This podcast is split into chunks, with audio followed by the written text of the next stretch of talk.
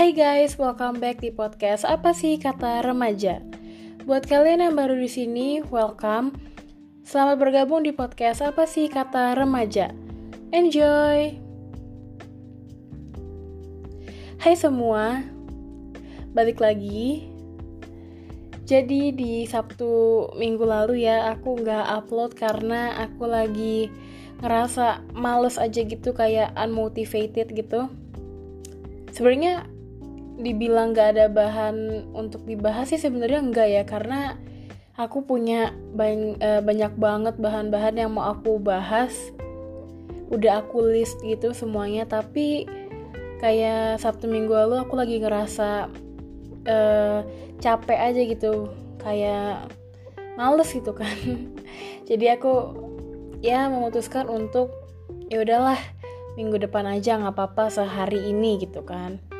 Akhirnya aku memutuskan hari ini aku mau bahas tentang pergaulan remaja, tentang uh, lebih tepatnya tentang uh, dunia persahabatan gitu. Jadi di sini siapa sih yang nggak punya sahabat?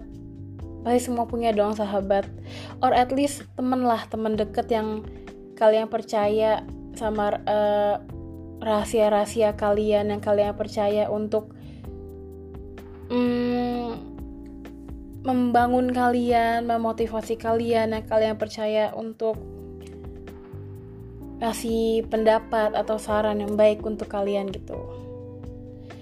Jadi menurut aku ada tiga jenis atau tahap teman gitu, teman menjadi sahabat, atau ada pokoknya ada tiga jenis teman gitu. Yang pertama tuh teman biasa. Teman biasa itu menurut aku kayak apa ya, yang baru kenal atau mungkin udah lama tapi kayak gak deket aja gitu. Biasanya kayak canggung gitu kan kalau ketemu sama mereka, atau e, gak enakan gitu. Bener-bener kayak kita masih belum bisa bebas lah, masih belum bisa uh, be yourself. uh, Diantara uh, Kok diantara sih gak bisa be yourself sama mereka gitu, kayak kayak malu aja gitu. Terus ini juga biasanya eh, rahasia-rahasia pun kita nggak nggak masih takut lah untuk ngasih tahu rahasia-rahasia kita, atau mungkin udah mulai ngasih tahu rahasia, cuman masih yang ya masalah-masalah yang kayak eh, masalah-masalah kecil lah, yang kalau emang kesebar pun kita juga kayak no problem gitu. Tapi kebanyakan ya biasanya sih di teman biasa ini kita belum nyebar-nyebar rahasia, belum ngasih tahu rahasia kita gitu. Masih kayak ya paling cuma tahu apa sih, nama doang, tahu dia tinggal di mana gitu doang paling. Terus yang kedua itu ada teman dekat. Teman dekat itu menurut aku um, dibilang enggak deket ya enggak, dibilang deket ya enggak gitu. Gimana ya? Canggung masih ada, malu-malu masih ada, gak enakan juga masih ada. Tapi kayak udah mulai agak sedikit terbuka gitu. Mungkin rahasia-rahasia kecil udah mulai kita kasih tahu. hmm, Kayak misalnya uh, kita lagi suka sama orang, atau masalah-masalah lain lah, masalah-masalah yang kayak kesebar pun juga masih no problem gitu.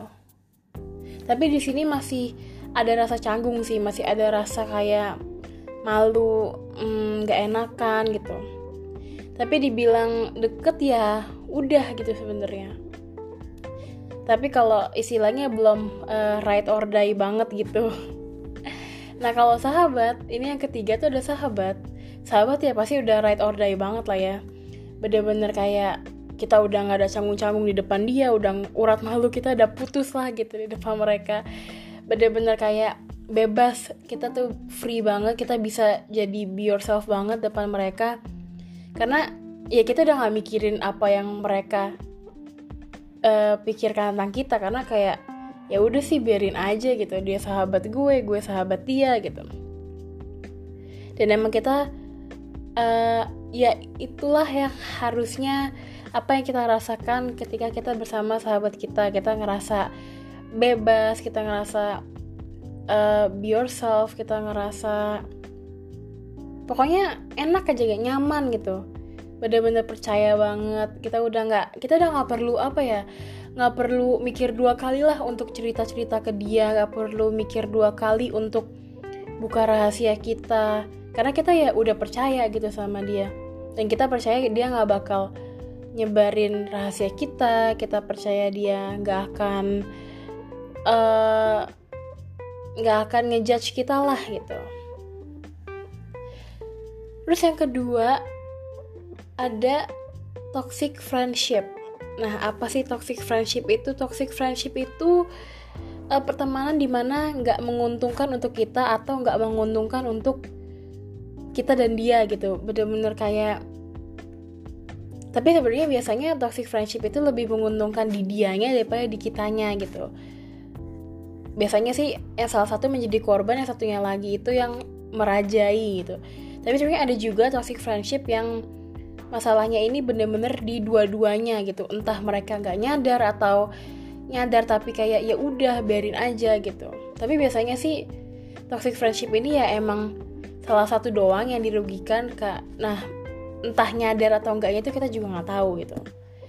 Menurut aku ada empat ciri-ciri toxic friendship. Yang pertama itu ada memprioritaskan diri sendiri. Jadi gimana sih memprioritaskan diri sendiri itu? Di toxic friendship itu biasanya dia tuh kayak gak peduli sama kita. Yang penting kita selalu ada buat bantu dia. Jadi misalnya nih, misalnya kita lagi ada masalah, kita pengen dong cerita ke dia. Kita bilang, eh datang dong, atau eh, teleponan yuk, mau cerita nih lagi ada masalah ini-ini. Biasanya dia kayak gak, gak tertarik sama sekali tuh, kayak males lah, ngapain sih gue ngedengerin cerita dia gitu kan. Itu kayak uh, ya udahlah uh, sabar aja, atau kalau enggak ya udahlah uh, biarin aja gitu. Tapi pasti dia pengen dia didengerin, dia pengen uh, kalian selalu ada buat dia gitu. Tapi giliran kita yang punya masalah, ya dia ya bodo amat sama kita gitu. Terus yang kedua itu ada ciri-ciri toxic friendship yang kedua itu dia hanya memanfaatkan kita. Jadi sebenarnya ini sama sih, uh, sama hampir sama yang kayak, uh, kayak yang memprioritaskan diri sendiri yang pertama. Cuman bedanya uh, di memanfaatkan kita itu bedanya adalah apa ya? Lebih kayak dia merasa berkuasa atas kita gitu, merasa kayak ya kalau nggak ada gue lu nggak ada temen gitu. Pasti ngerti lah, mungkin ada yang pernah ngerasain atau mungkin ada yang pernah ngeliat atau diceritain atau tahu ceritanya, cuman pasti ada yang tahu lah tentang ini gitu, tentang ngerasa kayak kalau misalnya nggak ada gue lu nggak ada temen gitu. Terus dia ngerasa kayak uh, apa ya, bisa ngebosi gitu, bener-bener kayak eh lu ambil ini dong gitu, uh, yang sederhananya gitu, kayak misalnya eh ambilin ini dong, eh, ini dong, sama lama jadi kayak yang uh, terjerumus ke hal-hal yang buruk lah gitu.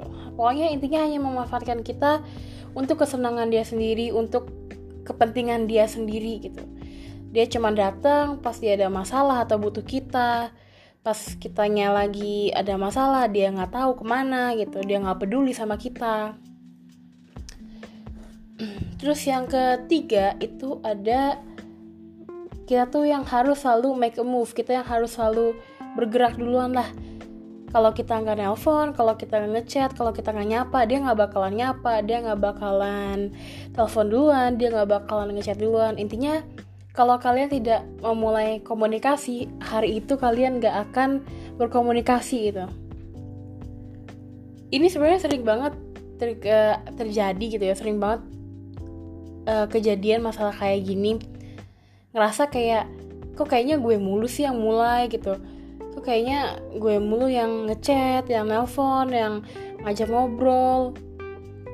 Sebenarnya mungkin mungkin itu perasaan kita doang, mungkin hari itu dia lagi bad mood atau kenapa gitu. Tapi kalau emang setiap hari kayak gitu, setiap saat kayak gitu, mungkin tandanya ada di toxic friendship. Uh, sebenarnya aku pernah kayaknya ngerasain ini, kayak aku mulu yang harus uh, nyapa, ngechat duluan gitu. Sebenarnya bukan apa sih, bukannya bukannya pengen kayak harus setiap hari ngechat gitu. Ya namanya sahabatan pasti kayak mau ngechat mau enggak ya sahabatan gitu kan. Cuma rasanya kayak kangen gak sih kalau gak ngechat, atau kangen gak sih kalau gak ketemu gitu, atau ngomong duluan gitu.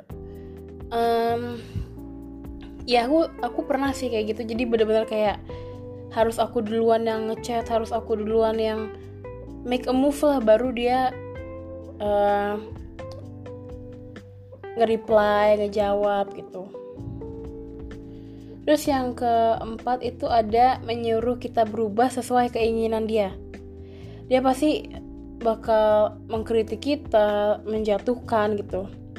Intinya dia pengen kita berubah sesuai keinginannya. Misalnya kita ini anaknya ansos gitu ya, kayak mm, susah gaul lah, atau kalau enggak uh, kayak kurang update gitu. Terus kita, dia pengen kita tuh berubah supaya kalau orang lain lihat tuh kita keren gitu, nggak kelihatan kayak old fashion lah atau apa yang lain gitu. Sebenarnya Uh, orang pernah nggak? Uh, kayaknya pernah ya. Semua orang ngerasain ada di toxic friendship gitu. Bahkan sama sama seorang yang udah kalian kenal sebagai sahabat, yang udah bertahun-tahun sahabatan, yang udah lama banget sahabatan, itu juga pasti pernah ngerasain ada di toxic lah. Seenggaknya sekali gitu. Karena yang namanya manusia itu nggak luput dari kesalahan kan. Ya pasti ngera- uh, pernah ngerasa lagi bosen atau gimana gitu, atau pernah dari keempat itu pernah ada yang dilakukan tapi kita nggak nyadar gitu kan. Emang ya begitu sih, aku juga pernah gitu. Kayak tadi aku ngerasa kayak aku duluan harus make a move, yang harus uh, ngechat uh, atau apalah gitu. Terus juga ini satu lagi tambahan, ini sesuai dengan pengalaman sih, maksudnya kayak pernah aja gitu. Kayak aku aku nggak membuat nggak membuat kesalahan apapun, dia yang bikin kesalahan tapi aku yang harus minta maaf gitu. Aneh sih emang, cuman pernah nggak sih kalian tuh kayak takut aja gitu, takut kalau misalnya nggak kita nggak minta maaf duluan, dia bakal pergi aja gitu dari kita. Kayak aku pernah ngerasain sih gitu. Aku Jadi dia buat kesalahan tapi harus aku yang minta maaf. Gimana ya? Aku ngerti sih itu bukan kesalahan aku, dan aku ngerti harusnya dia yang minta maaf. Cuman kayak aku takut aja gitu. Aku takut kalau misalnya aku gak minta maaf, akhirnya dia juga gak minta maaf, akhirnya kita udah selesai gak sahabatan lagi gitu. Dan ternyata ya Ya aku ya tetap harus minta maaf duluan gitu. Cuman ya sekarang sih kita udah udah nggak udah jarang banget jarang banget chatan, jarang banget hmm, telepon atau ketemu gitu. Bener-bener kayak udah hampir lose contact sih. Cuman ya ya udahlah, nggak apa-apa, namanya juga pengalaman gitu. Karena aku ngerasa kalau itu tuh kayak toxic gitu, jadi aku harus uh, menjauhkan sisi toksik di hidupku gitu, supaya supaya aku jadi berkembang lebih baik gitu. Emang sih susah, karena rasanya tuh kayak dulu aku sempat ngerasa kayak kalau misalnya nggak ada dia aku nggak punya sahabat, karena dia cuma satu-satunya sahabat aku gitu. Tapi ternyata enggak gitu. Bener-bener uh, aku ngerasa ternyata aku punya sahabat banyak, cuman aku stuck di dia doang gitu. Bener-bener kayak aku kira dia doang gitu. Makanya aku sampai setakut itu harus minta maaf duluan walaupun dia yang salah, karena aku takut aja gitu, takut kalau aku nggak minta maaf dia pergi, akhirnya kita udah nggak sahabatan lagi. Dan ya kayaknya ya kayaknya gitu sih, karena kita udah lose contact gitu. Cuman nggak apa-apa sih, kayak aku juga punya banyak teman, punya banyak sahabat, jadi it's okay lah gitu. Terus apa ya mau kita bahas ya? Oh ya, dulu orang sering banget ngomong, terutama orang tua kita yang ngomong kalau teman-teman tuh jangan milih-milih, kalau nyari sahabat tuh jangan milih-milih, temenan sama semua orang, sahabatan sama semua orang. aku nggak sepenuhnya setuju gitu. Kalau dari sisi misalnya ya, maksudnya temenan nggak boleh milih-milih dari sisi ras, agama, budaya gitu, aku setuju banget. Maksudnya kita emang nggak boleh temenan kok milih-milih kayak oh uh, aku cuma mau temenan sama yang agamanya sama kayak aku, atau sama budayanya sama kayak aku, atau sukunya sama kayak aku. Itu aku nggak uh, setuju gitu ya. Jadi emang kita teman tuh harus terbuka gitu, harus dari suku manapun, agama manapun, karena yang namanya temenan ngapain mandang mandang agama sih, ngapain mandang suku, ngapain mandang ras, budaya gitu. Cuman yang aku nggak setuju itu adalah gini, menurut aku temenan itu harus milih-milih sedikit sih, karena nggak mau dong kita temenan sama yang Uh, kayak tadi membuat kita jadi jatuh, menjatuhkan kita, yang bikin kita jadi malah uh, depresi mungkin, atau yang uh, menjelek-jelekan kita, atau yang mengkritik meng- ya pokoknya menurut aku itu temanan itu harus milih-milih juga, harus tahu mana yang baik buat kita, mana yang enggak baik untuk kita gitu. uh, apa ya, kalau ngomong tentang sahabat sih aku sih nggak pernah punya pengalaman kayak berantem sama sahabat yang bener-bener besar gitu, yang sampai sampai udah nggak sahabatan lagi gitu. Karena yang tadi aku ceritain pun itu juga aku sama dia udah mungkin nggak tahu sih kita tuh masih sahabatan apa enggak, nggak ngerti, karena kita udah nggak pernah nggak pernah berkomunikasi lah, tapi nggak pernah nggak pernah berantem juga gitu, nggak pernah bener-bener yang berantem main kata-kataan lah atau apa gitu, nggak pernah. Kayak tiba-tiba ngilang aja gitu, tiba-tiba tiba-tiba uh, udah ngejauh aja gitu, dia udah punya teman yang lain, terus akunya juga udah sama sahabatan sama yang lain gitu. Terus kalau kita mau dari pergaulan remaja nih, pasti banyak banget dari kalian tuh yang ngerasa ansos, antisosial gitu, kayak malu lah uh, berinteraksi di lingkungan sosial gitu. Ini pengalaman pribadi aku, aku mau cerita sedikit. Dulu aku pernah itu uh, harusnya aku jadi panitia di gereja gitu. Aku diundang sama ada uh, kakak kelasku di situ. Terus aku uh, jadi sebu- itu buat jadi panitia Natal kan. Terus sebelum itu harus ada kayak briefing, terus kasih tahu kita harus ngapain aja. Nah kan di situ tuh banyak banget, bener-bener banyak banget orangnya. Aku aku nggak kenal, aku bener-bener nggak kenal sama semua orang di situ. Aku cuma kenal sama kakak itu aja. Nah kebetulan eh, sahabat aku ini dulu satu gereja kan sama aku. Terus kita harusnya bareng nih, cuman karena dia eh, Natalannya Uh, di luar kota, akhirnya aku sendiri kan. Aku awalnya juga udah gak mau sih, kayak ah ngapain, ah malu gitu kan. Terus akhirnya aku ya cobalah memberanikan diri gitu. Terus habis itu akhirnya udah nih, aku bener-bener udah di depan pintu. Terus aku ngelihat itu banyak banget orang yang aku gak kenal. Terus aku aku tuh malu sampai sekarang, aku inget banget. Aku chat ke kakak kakak pembina aku itu, terus aku bilang, "Kak maaf ya nggak jadi, aku malu." Terus ya udah akhirnya aku keluar aja gitu. Terus aku nelfon mama papa aku, aku minta suruh jemput. Terus kayak mama papa aku kayak bingung gitu, e, kenapa kok nggak jadi gitu. Terus aku bilang ah nggak mau, aku malu. Sampai segitunya aku pernah seantos itu gara-gara malu gitu doang. Terus pernah juga um, hmm, apa ya? bener-bener kayak ada kegiatan apapun tuh aku malu gitu. Jadi bener-bener kalau misalnya ada kegiatan haru, aku harus ngajak temen yang aku tahu, ngajak sahabat aku gitu. Harus ada orang yang aku tahu, kalau enggak ya enggak, aku nggak mau ikut. Terus prinsip aku itu juga kalau misalnya nih kenalan sama orang baru, misalnya kayak waktu itu aku masuk S M A gitu, uh, kan banyak teman-teman baru gitu ya.